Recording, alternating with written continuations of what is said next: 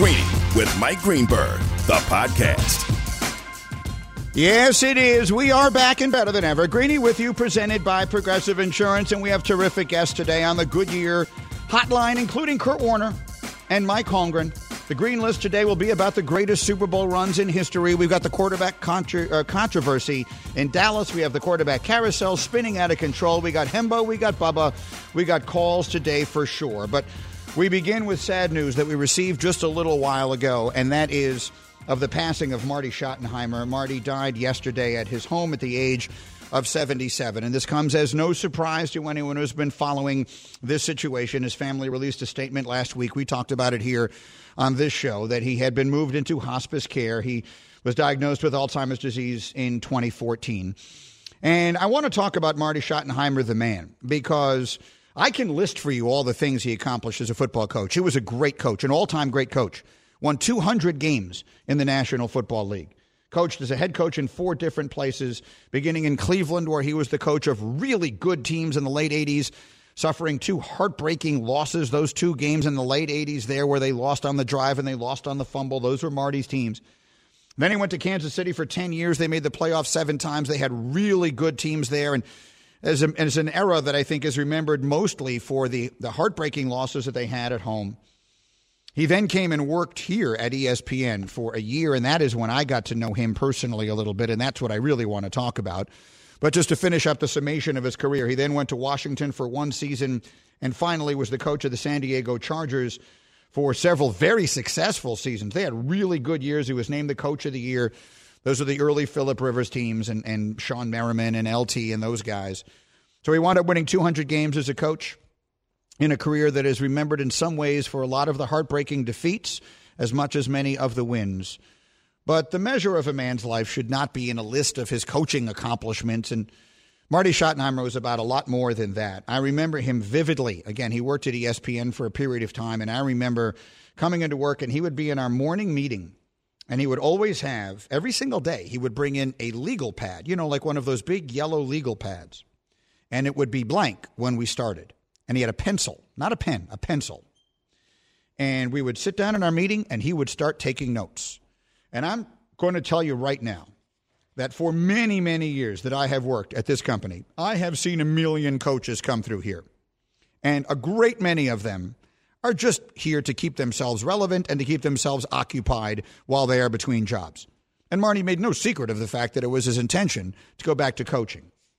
But one of the things that I really admired the most about him, just, and I think I learned something about his work ethic, just the kind of person that he was, was that he worked as hard as anybody I've ever seen here. He worked as hard as I did, and I was planning on making my career here. I'm still here 25 years later.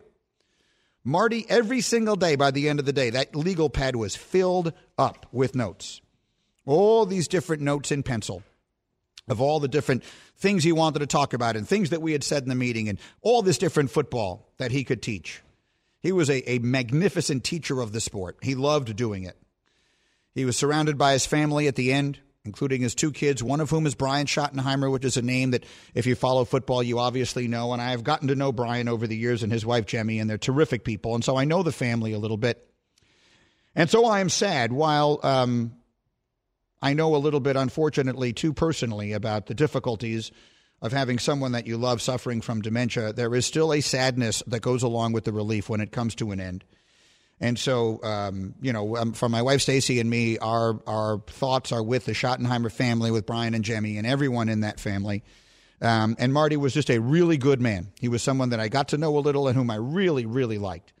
And uh, so I'm sad today, and I know the entire football world is sad today. And I can promise you that, and we will talk to Kurt Warner about it a little bit, and we'll talk to Mike Holmgren about it, and we'll see if we can't make some other phone calls today.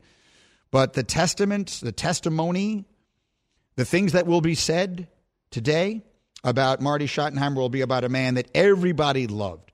Marty was about as universally well liked and well regarded and well respected for his personal integrity, for the, for the human being that he was, as anybody in football. I remember when Marty got fired in Washington, there was a lot of criticism of Dan Snyder. And I remember Mike Ditka came on the air on Mike and Mike and said, if you can't get along with Marty Schott, no, no, no, it wasn't. Excuse me, I take it back. I don't want to mis- mistell the story. It wasn't about Snyder. It was about a personality clash in San Diego. I'm not even going to attach a name to it because I don't remember who it was. And it doesn't matter. I don't want to get that part of the story wrong. The interesting part of the story is what Ditka said. Marty had been involved in a personality clash with someone. And we asked Mike Ditka about it on Mike and Mike. And Ditka said, and I quote, if you can't get along with Marty Schottenheimer, then you got to be a real horse's butt. And he actually said butt, which, if you know Mike Ditka, you know is a pretty unique thing. So Ditka loved Marty Schottenheimer. Marty was actually a, a, linebacker. He played in the, the old American Football League for a few years, but he'll always be remembered as a great coach. He is the winningest coach in NFL history not to have won a championship. He had a losing record in a total of two out of his 21 seasons. He lost nine playoff games by five or fewer points. That's what I mean by the heartbreaking defeats. Five or fewer points nine times and just kept coming back. And there are three coaches on his coaching tree who did win championships, including one who won a championship two days ago. Bruce Arians is on Marty Schottenheimer's coaching tree. Bill Cowher is on Marty Schottenheimer's coaching tree. And Tony Dungy is on Marty Schottenheimer's coaching tree. I think we have Tony coming on tomorrow, but we'll try and get some more reaction to this today. This, this is a name that you may not know all that well because it has been a while. But I'm telling you that in an era of pro football, when football was as good as it has ever been. Marty Schottenheimer was right there in the middle of all of it. So, again, our thoughts are with his family and with all those who were close to him and all those who loved him. So that's where it begins today, and I think it is the only appropriate place to begin today. There are any number of other things that I, I, had planned to start with today that we will be getting to in a moment here. Again, Kurt Warner is going to join me coming up next. We've got a fascinating question of the day. It involves Patrick Mahomes, and there is news on him as well. I don't know how significant this news actually is. But there is the news that we just got in the last 15 or 20 minutes or so that Patrick Mahomes is going to have surgery on his turf toe tomorrow. Assuming that all goes fine, it shouldn't have any impact on anything, but I think it is a testament to just how injured he was, just how significant that injury was, and the fact that he ran 497 yards on Sunday before either throwing a pass or getting sacked is just further testimony to the extraordinary bravery of his performance. He didn't play great, and his team played terribly. But I thought it was a, a gutsy performance by Mahomes, and this news today, I think, only further enhances that. So we are just getting started again. Uh, my name is Greeny. I am, as always, presented by Progressive Insurance. My guests, including Kurt Warner, who will join me live next, as always, are on the Goodyear Hotline. Our thoughts are with Marty Schottenheimer's family today, and we will get back and start the show in earnest in just a moment. Greeny on ESPN Radio. For the ones who get it done, Grainger offers high quality supplies and solutions for every industry, as well as access to product specialists who have the knowledge and experience to answer your toughest questions. Plus, their commitment to being your safety partner can help you keep your facility safe and your people safer. Call clickgrainger.com or just stop by. Hi, it's Mike Greenberg letting you know ESPN Bet is ready to take you through all the biggest sports moments this spring. The official sportsbook of ESPN has exclusive offers and markets from Scott Van Pelt, Stephen A. Smith, and me, plus many more. From the playoff intensity to finally getting out to the ballpark, there's no better time for sports fans. Sign up today. New users get a bet reset up to $1,000 in bonus bets if your first bet doesn't win. Download ESPN Bet today. What a play! Must be 21 plus and present in select states. Gambling problem? Call 1 800 GAMBLER. Terms and conditions apply. See app for details. Greeny, the podcast. Greeny with you on ESPN Radio. We stream live every single day on ESPN Plus. You can watch the show and catch up there anytime you want. The Hall of Famer Kurt Warner will join me in exactly 30 seconds. I will spend those 30 seconds reminding you that you can find great candidates to hire because sometimes that can be like trying to find a needle in a haystack, right? You can post your job to some job board, but then all you can do is hope the right person comes along. This is why you should try ZipRecruiter instead. Its powerful technology actively finds and invites qualified candidates to apply to your job. It's no wonder that four out of five employers who post on ZipRecruiter get a quality candidate within the first day. So see for yourself. Right now, you can try ZipRecruiter for free at ziprecruiter.com slash greeny. That's ziprecruiter.com slash G R E E N Y. And our next guest is one of only two quarterbacks in history to average 300 passing yards per game in the playoffs. The Hall of Famer Kurt Warner is back with me on ESPN Radio. Good morning, Kurt Warner. Good morning, Greeny. How are you? Well, that was set up for me by Hembo here in the form of a trivia question, and I don't know the answer. Kurt Warner is one of two quarterbacks in NFL history to average 300 yards passing in the playoffs per game. And Hembo put the question up, who is the other? And I don't know the. Do you have any idea who the answer is, Kurt? If not, we're going to have. Uh, you want to take a crack? I don't know the answer to this question. Uh, I don't know either. I thought it was Mahomes um, going into to this year, but I I don't know the answer to that either. Who is it? Hembo? The answer Drew Brees is would the, probably be another guy. Drew Brees is close. The answer is actually Dan Fouts. Oh, Dan. Dan Fouts. Fouts and Kurt Warner. Yeah. Oh, wow. there you go. Okay. That's pretty good company for you to be keeping there, Warner. Not too bad. Okay, let's get down to business. I loved the tweet that I saw from you yesterday, and I will read it now. You wrote, I know popular opinion is that the Chiefs lost because of offensive line struggles. They weren't great, but no one expected them to be. My bigger takeaway is that it was about play calls, designs, lack of quicks, lack of formations to attack the two man, and some struggles by Patrick Mahomes more than it was the offensive line. Kurt, I'm dying to hear all about this. All right, Greeny. Well, first thing I always like to do when when somebody wins a Super Bowl is let's give credit to Tampa Bay mm-hmm. because that's really where it started. Is Tampa Bay outplayed them in every facet. That- Probably the only place you could look is the tight end position, and Gronk was awesome. Kelce may have been a little bit better, but Tampa Bay won this game first and foremost. But you know, the, the game plan that Todd Bowles had was a great game plan, and, and we kind of knew going in, we're going to keep a safety over the top. They ran a lot of what we call two man, man underneath, uh, two safeties over the top, so they couldn't get deep. Um, and in a situation like that, you have to be able to design and create opportunities for your playmakers, and, it, and it's not that hard. I mean, stack formations, uh, certain kinds of motions, bunch formations, force them to try to play man and have to work through guys. And, I guess you know that to me is where it started. That we knew we were going to struggle at the offensive line position, so I was I would have had a billion quick plays built into this game plan to get the ball out of Patrick Mahomes' hands very very quickly. They didn't do that. Once I saw what Tampa was doing, I would have had a bunch of formations uh, that I would have gone to that would have forced their hand or at least been harder for them to play their two man coverage like they did. Um, and then I, you know, Patrick Mahomes didn't play one of his better games. There were things that he missed, uh, places that I thought he, he read, uh, you know, read plays the wrong way, uh, which is unlike him. And then, you know, one of the hard things, Greening, is that, you know, I talk about it all the time. These quarterbacks that are so mobile and so active and make so many plays on the move that it's got to be a really tough balance to realize okay, when do I stay in the pocket? When do I slide up in the pocket? And when do I, in Patrick Mahomes' case, continue to backpedal or, or, or bail out of the pocket instead of hanging in there and making some throws down the field? And there were a number of plays that I thought worked out like that, that his drops were a little too deep. He kept taking those drops. And again, we saw it a year ago in the Super Bowl, right? He took like a 14 step drop and throws the wasp play. And it's the play of the game, and they end up winning, and all of that stuff. But there's times that stuff can come back to haunt you, and I felt there were times in this game that Patrick was just moving too much, and he wouldn't settle in the pocket, and he wasn't on time with throws, and you know, and again, it's it's hard when you've got an offensive line that's a little bit makeshift.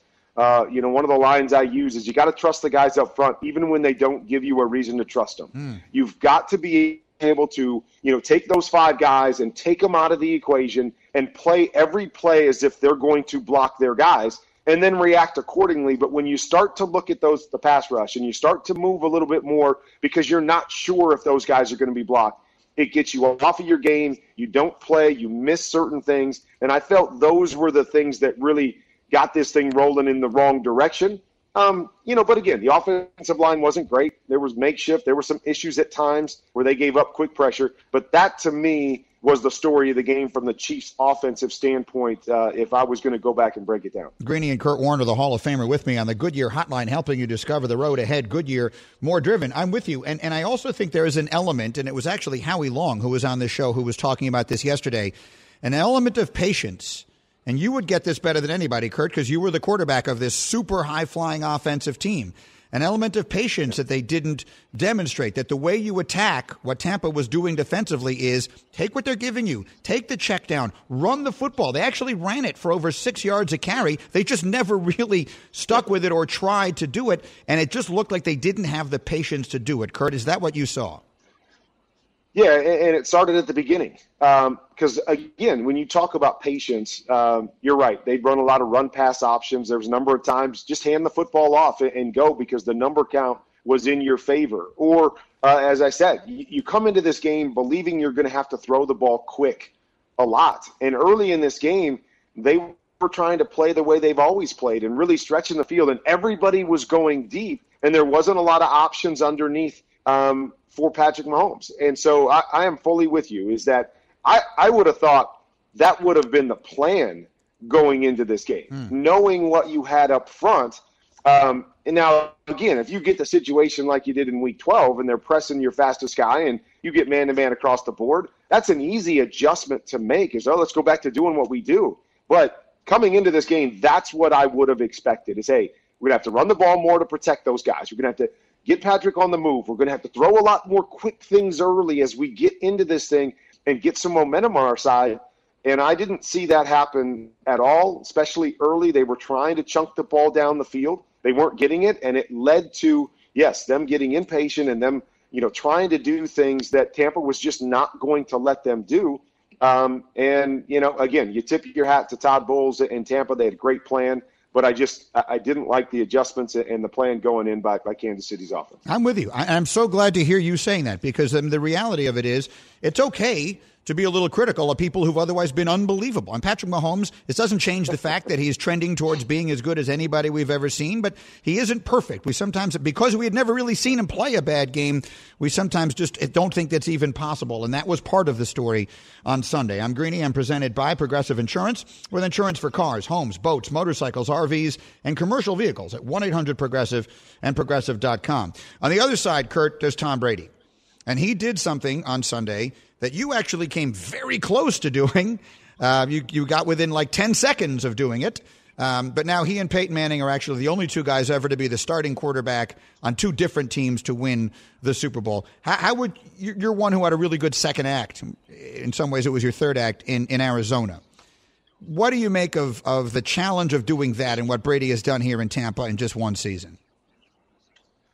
Yeah, I mean it, it's impressive. I mean, you know what Tom Brady does and what he brings is is unique. Now, you know, I, I will say, Greeny, this is probably one of the most talented teams that he's been on. So, just from a talent standpoint, I, I'm not surprised that this team won the Super Bowl, went as far as they did. But, you know, I also tweeted, you know, the other day. I think one of the things I took away as I was in doing the radio call and just watching how this all played out in the post game and, and what people said about him you know, it was interesting to me that everyone uh, from ownership to coach to players talked about uh, bringing in this guy that had been there before. And, and what I mean by that is they all went into this and said, hey, we need to be led to this place. We've got great people in place, but we need a leader that understands this and understands how to get there. And so they went out and got Tom Brady, and it looked it, it seemed to me that all those different positions looked to Tom to say, lead us, lead us there. And I think that's such a unique thing because I've been on a number of teams that were really talented. And, you know, there was a number of approaches to it. And a lot of guys, I think, went into the situation going, I don't really need to be led. I'm already good enough. I, I just need to do what I do. instead of allowing leaders to take control and shape what they're doing. I, I, thought that was kind of the thing that jumped out to me the most in the post game was they brought Tom there and said, Tom, shape this for us. Mm. You have been there. You know how to do it. Shape this. And, you know, from coaches, you know, you heard it a couple weeks ago. Hey, we let Tom Brady coach. We let Tom Brady do his thing. The Glazers were talking about it. Say, hey, my dad said, you know, if you want to get somewhere, you go find someone that's been there before. And, and players said that along the way that, man, he came in and he showed us how to do this thing and how to shape this thing so we could win a championship. And that to me is a the most impressive thing about Tom Brady is his leadership, what he brings, the standard that was lifted from the t- time he got there. But the second part that the, the organization as a whole said, we don't have that piece. You know, we don't have that leader that can take us to that next step. We need to do everything we can to get that guy. They went out and got Tom Brady. Everybody opened up to say, okay, we understand. You know, we might be good at what we do, but we need you to show us how to take what we have and make it a championship team. And that to me is what stuck out. That to me is what shapes Tom Brady as the special player that he is. Is that I can look back to, to, to our game when he beat us 19 years ago, he didn't have a great game. It wasn't like he was this Tom Brady and threw for 300 yards. And, and even the other night, he didn't have to throw for a bunch of yards. It's what he brings from a leadership and what he, you know, what emanates from him that says, we will be successful. You know, I, I heard that too. I'm sure you did that. He mm-hmm. sent out a text like the night before the Super Bowl or whatever and said, we will win. We will win. And, and it's that kind of stuff to go, hey, trust me, follow me. I will show you the way here. You guys have to play and do your thing, but I will show you how this is done. And, and if you watch that game, that's what to me Tom did early. He didn't have to do a whole lot in the second half, but he showed them early. Okay, we need a play to be made. Boom, I'll get you a touchdown. We need another play to be made. They make a couple mistakes. Boom, I'll get you another touchdown. And that belief that he brings is so unique and so rare, and to me is what separates him as a great winner. And that is how you take, as you say, a really talented team and teach them how to win. And that is how they got their ring. Uh, Kurt Warner, it is always a pleasure to catch up. Thank you so much. It's a, a fascinating season. The offseason is going to be just as good. And we will, we will call your number again soon. Thanks a million. Always appreciate it. All right, Green. I look forward to it. Take care. That's Kurt Warner again, Hall of Famer, looking back on the Super Bowl and ahead to what is going to be interesting. And I mentioned that they got their ring, which is a fascinating point, and that's exactly what happened. They had a bunch of good players, and they they had the horses, and they had been brought to water, but someone needed to show them how to drink. And that's what Tom Brady did. That's how they got their ring. They got their ring is brought to you by Macy's. And I think that's an interesting way to put it. And if you look at the two teams that we saw on Sunday, it does make you think about which one is coming back. And the inclination is immediately to say Kansas City because Mahomes will be 26 and Brady will be 44 next year. But there were two things on that. First, let's not kid ourselves. Brady has this whole thing figured out. He will look handsomer and more vibrant next year. His hairline will continue to advance rather than recede. He genuinely is Dorian Gray, okay? Somewhere in the world there exists a painting of a very old and ugly Tom Brady. But that's not who he is as a person. It is not going to keep him off the field. The other piece of this is Mahomes, or more to the point, the company that he keeps. So Nuno asked a great question in the notes today, and I'm going to ask it to you. You ask these questions. Greeny's question of the day. Are we sure that Mahomes is headed for Brady like greatness and not to be stuck in Rodgers' goodness? Let's be very, very clear. Aaron Rodgers is going to retire one of these days as one of the greatest quarterbacks of all time, one of the best players we've ever seen in our entire lives but in that sort of collection of other great ones. If you look back on his career, he won a championship early, never got another. Got close, has been close multiple times, hasn't gotten back. Now let's look at the AFC. It's easy to say, oh, there's a dynasty waiting to happen. It's funny what one game can do to your perspective on things. And all of a sudden, you look at a conference that has Josh Allen, that has Justin Herbert, that has Lamar Jackson, that at the moment, and maybe will continue to have Deshaun Watson. Plus, Trevor Lawrence is coming.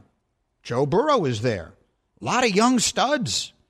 They're not all going to sit back and say, okay, you're going to be the Brady of this generation. You win all the championships, and we'll just pile up a bunch of numbers.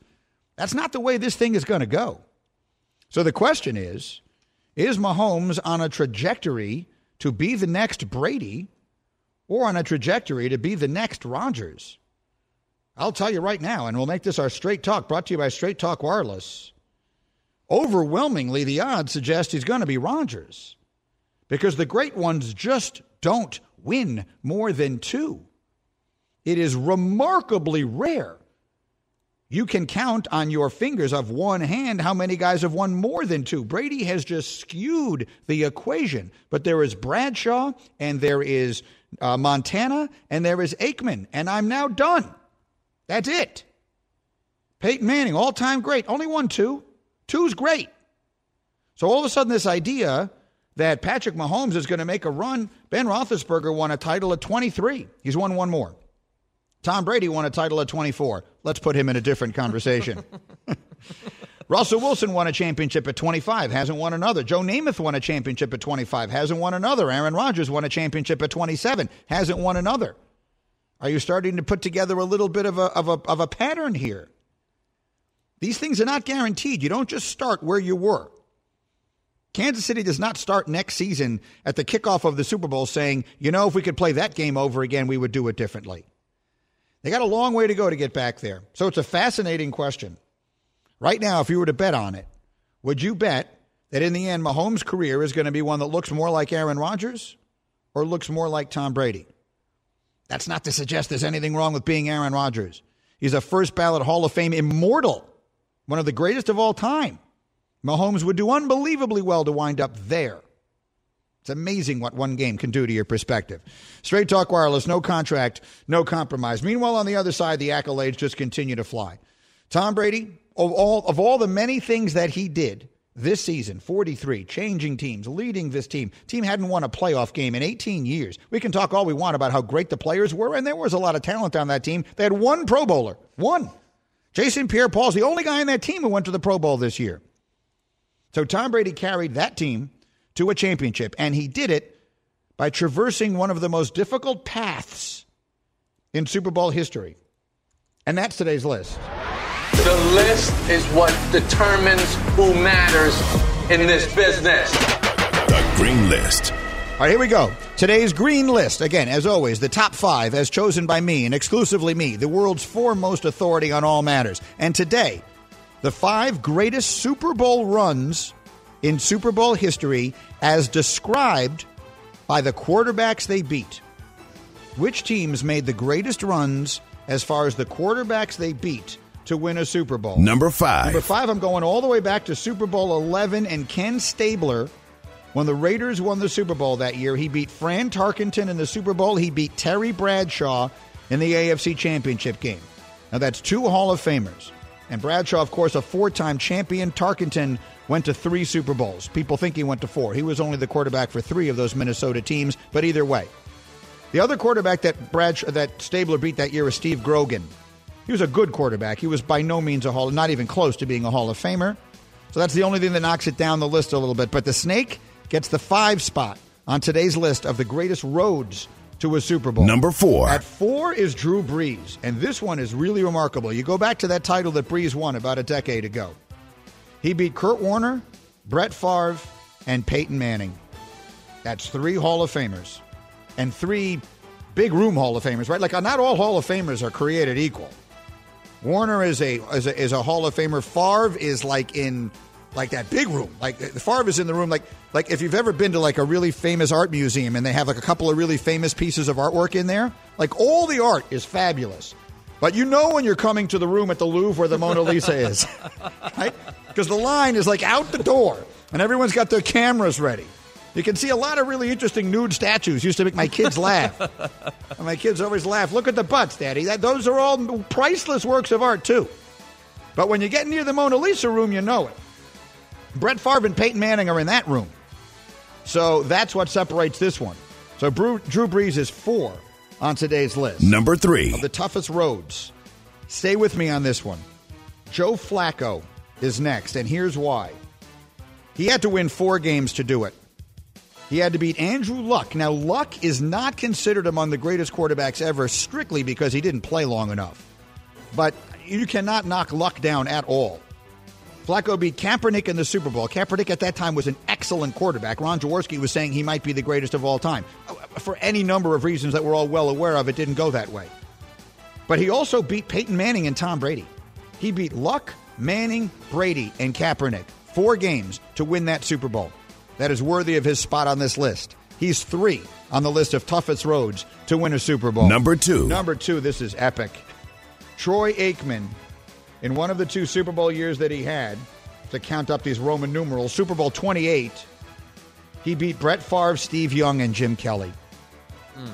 I really considered making that number one. I agonized over this decision. Nuno and I, we're getting ready to do Get Up this morning, and I've got Nuno on the FaceTime, and he and I are going back and forth for like three. I'm hearing the count in my ear, like, Greeny, you're live at 10, 9. And I, I'm thinking to myself, which one goes number one? You beat Favre, Young, and Kelly in one postseason run. That could easily have been number one on today's list, but it's not. Number one. I had to give it to Brady this year. I had to. Oh, yes, he beat Taylor Heinicke in the wild card round. With no disrespect to Mr. Heinicke. But then he beat Drew Brees on the road, Aaron Rodgers on the road, and Patrick Mahomes, who's the heir to his throne. I think that's number one. Brees, small room, Mona Lisa room. Aaron Rodgers, Mona Lisa room. Patrick Mahomes, he's like painting the Mona Lisa. Like he's he's someone we're coming to watch him paint this thing. So I'm going to go number one on the list this year. Tom Brady the best Super Bowl run that we have ever seen, as judged by the quarterbacks that you beat along the way. That was a tough list to put together. Coming up next, I will tell you who is by far the biggest threat to Brady's Bucks next year in the NFC, and it isn't Green Bay. This is ESPN Radio. This podcast is proud to be supported by Jets Pizza, the number one pick in Detroit style pizza. Why? It's simple. Jets is better. With the thickest, crispiest, cheesiest Detroit style pizza in the country, there's no competition. Right now, get $5 off any eight corner pizza with code 8SAVE. That's the number eight, S A V E. Go to jetspizza.com to learn more and find a location near you. Again, try Jet's signature eight corner pizza and get $5 off with code 8SAVE. That's the number eight, S A V E. Jet's Pizza. Better because it has to be. Robert Half research indicates 9 out of 10 hiring managers are having difficulty hiring. If you have open roles, chances are you're feeling this too. That's why you need Robert Half. Our specialized recruiting professionals engage with our proprietary AI to connect businesses of all sizes with highly skilled talent in finance and accounting, technology, marketing and creative, legal, and administrative and customer support. At Robert Half, we know talent. Visit RobertHalf.com today. Greeny, the podcast. Greeny with you as we roll along here. And a reminder that our show is also on ESPN Plus every single day. And if you're looking for world class soccer, ESPN Plus is the place to find it. Over 20 international leagues and tournaments, Bundesliga, MLS, FA Cup, Copa del Rey, a whole lot more. Sign up. A lot of great stuff to be found at ESPNplus.com. Okay, so I told you a moment ago that there is a team that I believe is the biggest threat to Brady's Bucks in the NFC next year, and it is not Green Bay. Hashtag KOD. The kiss of death. Did you read the story about how players are texting Matthew Stafford and saying, Bring me with you to LA? Matthew Stafford is either a good quarterback who was on terrible teams for a long time and could not lift them, or a great quarterback who was on terrible teams for a long time and could not lift them. We are now going to find out which of those two is true.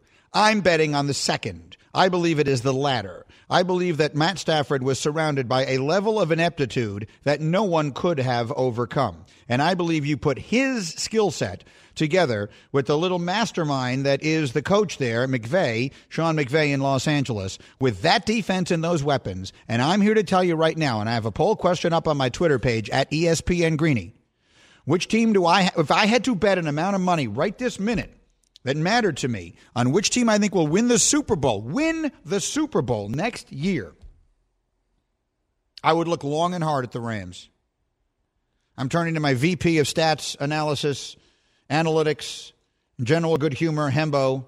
You like that bet? I wouldn't like that bet. It's a decent bet. What we just saw the Bucks do, it's going to be hard to bet against them, and it's also hard to bet um, in favor of Matt Stafford when he's not so much as won a single playoff game, but you're betting on the combination of Stafford and McVay, whom we know is somewhat of a genius. I am a person who has spent my entire life rooting for ineptitude. I know ineptitude corrupts absolutely.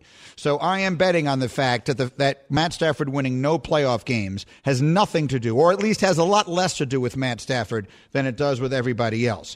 And as I bring in my disheveled board operator, Brendan Bubba Peregrine, for his take on this, I ask you, and, and I will preface this, and anyone who listens to the show knows, Bubba is a crazy Cowboy fan.